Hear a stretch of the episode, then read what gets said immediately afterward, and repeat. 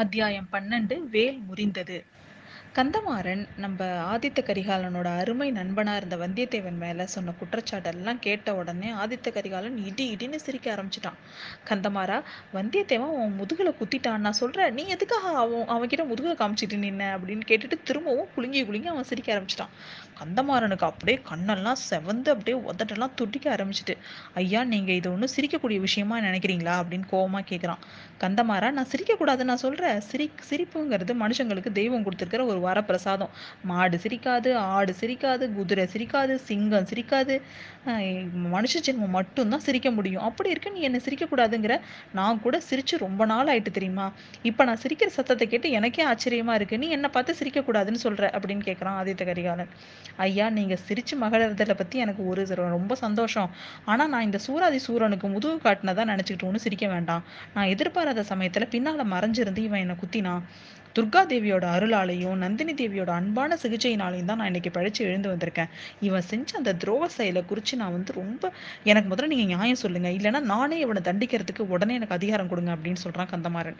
நண்பா நான் அவசியம் விசாரிச்சு உனக்கு நியாயம் சொல்கிறேன் செம்பியன் குலத்து மன்னர்கள்ட்ட ஒருத்தவங்க கிட்ட நியாயம் கேட்டு அவனுக்கு நியாயம் கிடைக்கலன்ற பேச்சு இது வரைக்கும் கிடையாது. எங்கள் எங்கள் குலத்து பரம்பரையில் பார்த்தீங்கன்னா ஆதி மன்னனான சிபி புறாவுக்கு நியாயம் வழங்குறதுக்காக தன்னோட சதையை துண்டு துண்டாக வெட்டி கொடுத்தாரு. என்னோட குலத்தை சேர்ந்த மனுநீதி சோழன் பசுவுக்கு நியாயம் வழங்குறதுக்காக தன்னோட குமாரனையே பலி கொடுத்தாரு.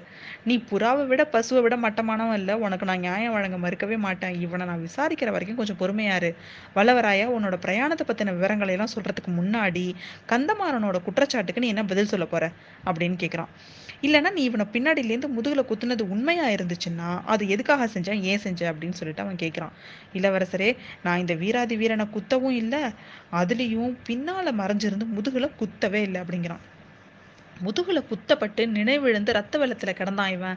இவனை நான் தோல்ல தூக்கிக்கிட்டு போய் சேந்தன் அமுதன் வீட்டுல போட்டு காப்பாத்தினேன். ஆனா அப்படி இவன் இவனோட உயிரை காப்பாத்தினதுக்காக நான் இப்ப ரொம்ப வருத்தப்படுறேன். இவனை நெஞ்சிலே நான் குத்தி கொன்னு கொல்லாம போயிட்டேன் அப்படின்னு நினைச்சு எனக்கு ரொம்ப ரொம்ப இதுவா இருக்கு அப்படிங்கிறான் அவன்.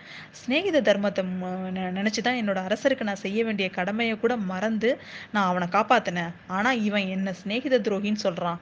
இவன் இவன் வந்து சிநேகித துரோகி மட்டும் இல்ல இள இளவரசரே எஜமான துரோகி.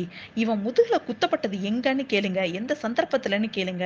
தஞ்சாவூர் கோட்டையோட ரகசிய சுரங்க வழியில இவன் யார பழுவேட்டரையர் அரண்மனையில கொண்டு போய் விட்டுட்டு திரும்பினான்னு கேளுங்க. பெரிய பழுவேட்டரையரோட பொக்கிஷ நிலவரையில இவன் அன்னைக்கு யார பார்த்தான்னு கேளுங்க.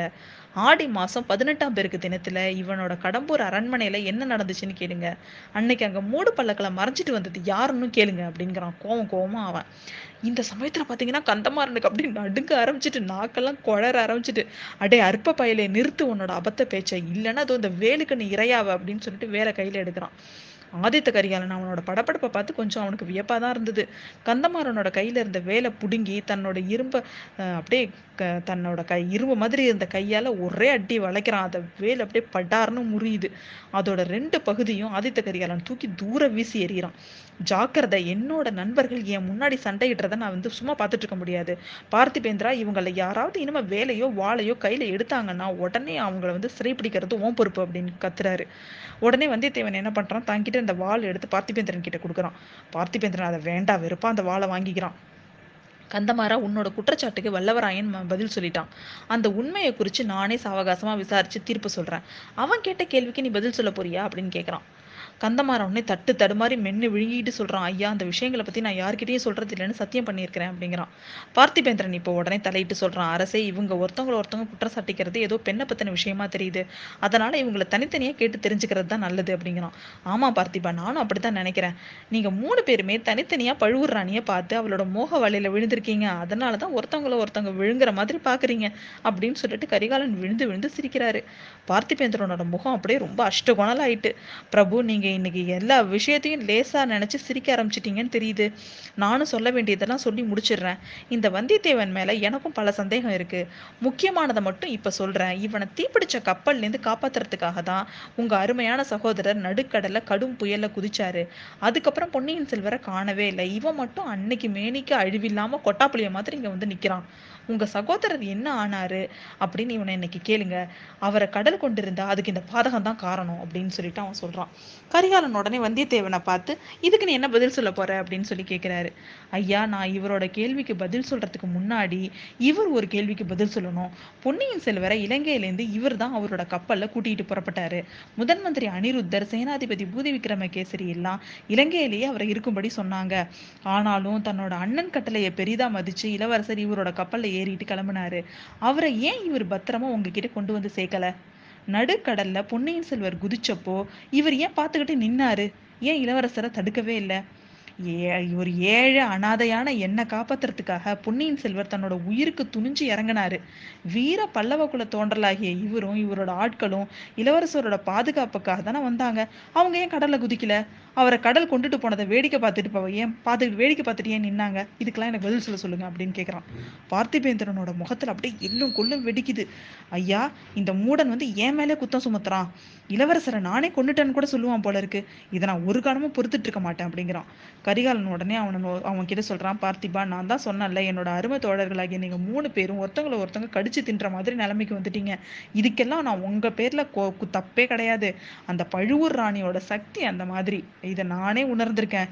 நீயும் கந்தமாறனும் குதிரை மேல ஏறி கொஞ்சம் முன்னாடி மெதுவா போயிட்டுருங்க.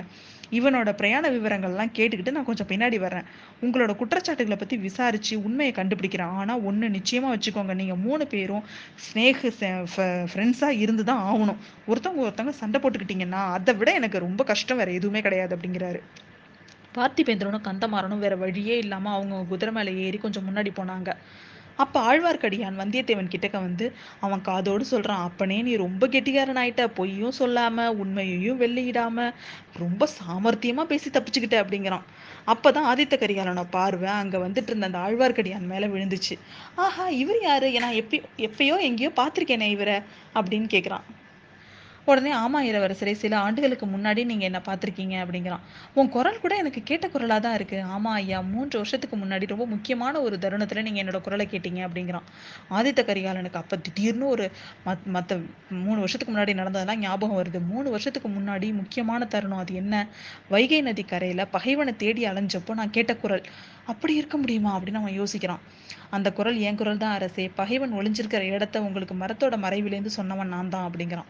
ஆஹா என்ன பயங்கரமான தினம் அது. அன்னைக்கு எனக்கு பிடிச்சிருந்த வெறியை நினைச்சா இன்னைக்கு கூட எனக்கு உடல் நடுங்குது.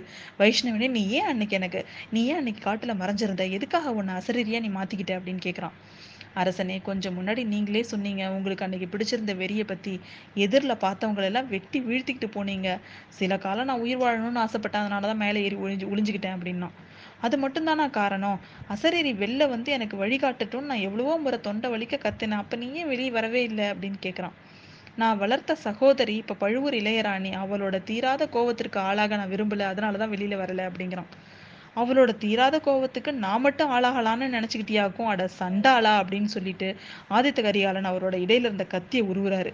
வந்தியத்தேவன் பயந்து போயிட்டான். ஆழ்வார்க்கடியனோட வாழ்வு அன்னையோட முடிஞ்சிருச்சுன்னே நினைச்சான். ரொம்ப தயக்கத்தோட ஐயா இந்த வைஷ்ணவ முதன் மந்திரிகிட்டேந்து வந்திருக்கிறான். இவன் கொண்டு வந்த செய்தியை கேட்டுட்டு அவனை தண்டிங்க அப்படிங்கிறான். ஆஹா இவனை தண்டிச்சு என்ன பிரயோஜனம்? இனி யாரை தண்டிச்சுதான் என்ன பிரயோஜனம் அப்படின்னு சொல்லிட்டு உடனே கத்தியை தன்னோட உரையிலேயே வச்சுட்டான் கரிகாலன். கரிகாலனோட கோபத்தை பார்த்தோன்னே வந்தியத்தேவனுக்கு பயந்தே போயிட்டான். ஆழ்வார்க்கடியானா பயப்படவே இல்லை. முகத்துல ஒரு விசித்திரமான புன்னகை அவனுக்கு. அரசே உங்களோட கோபத்தை வந்து என் பேர்ல திருப்புவீங்கன்னு நினைச்சுதான் இத்தனை நாளா உங்களை நான் நேர்ல பார்க்கவே இல்லை. என்னோட பேர்ல என் சகோதரி கிட்ட சகோ சகோதரியும் இன்னும் கோபமா தான் இருக்கா? ஆனா இன்னைக்கு வரையில என்னை பாக்குறதுக்கு அவ பிடிவாதமா மறுத்துட்டு இருக்கிறா ஆனா உங்க பேர்ல அவளோட கோவம் தீந்துருச்சு போல இருக்கு. நந்தினி தேவியோட அன்பான ஓலையை பார்த்துட்டு தான் நீங்க கடம்பூர் அரண்மனைக்கு விருந்துக்கு புறப்பட்டீங்க. புறப்பட்டீங்க அப்படிதானே? அப்படின்னு அவன் கேட்குறான் ஆஹா துஷ்ட வைணவ வைஷ்ணவனே அது உனக்கு எப்படி தெரிஞ்சது? அப்படின்னு கேட்குறான் ஆதித்த கரிகாலன். ஐயா முதன் மந்திரி அனிருத்தரோட பணியாளன் நான். முதன் மந்திரிக்கு தெரியாம இந்த சோழ சாம்ராஜ்யத்துல எந்த சின்ன காரியமுமே நடக்க முடியாது அப்படிங்கிறான் ஆழ்வார்க்கடியான்.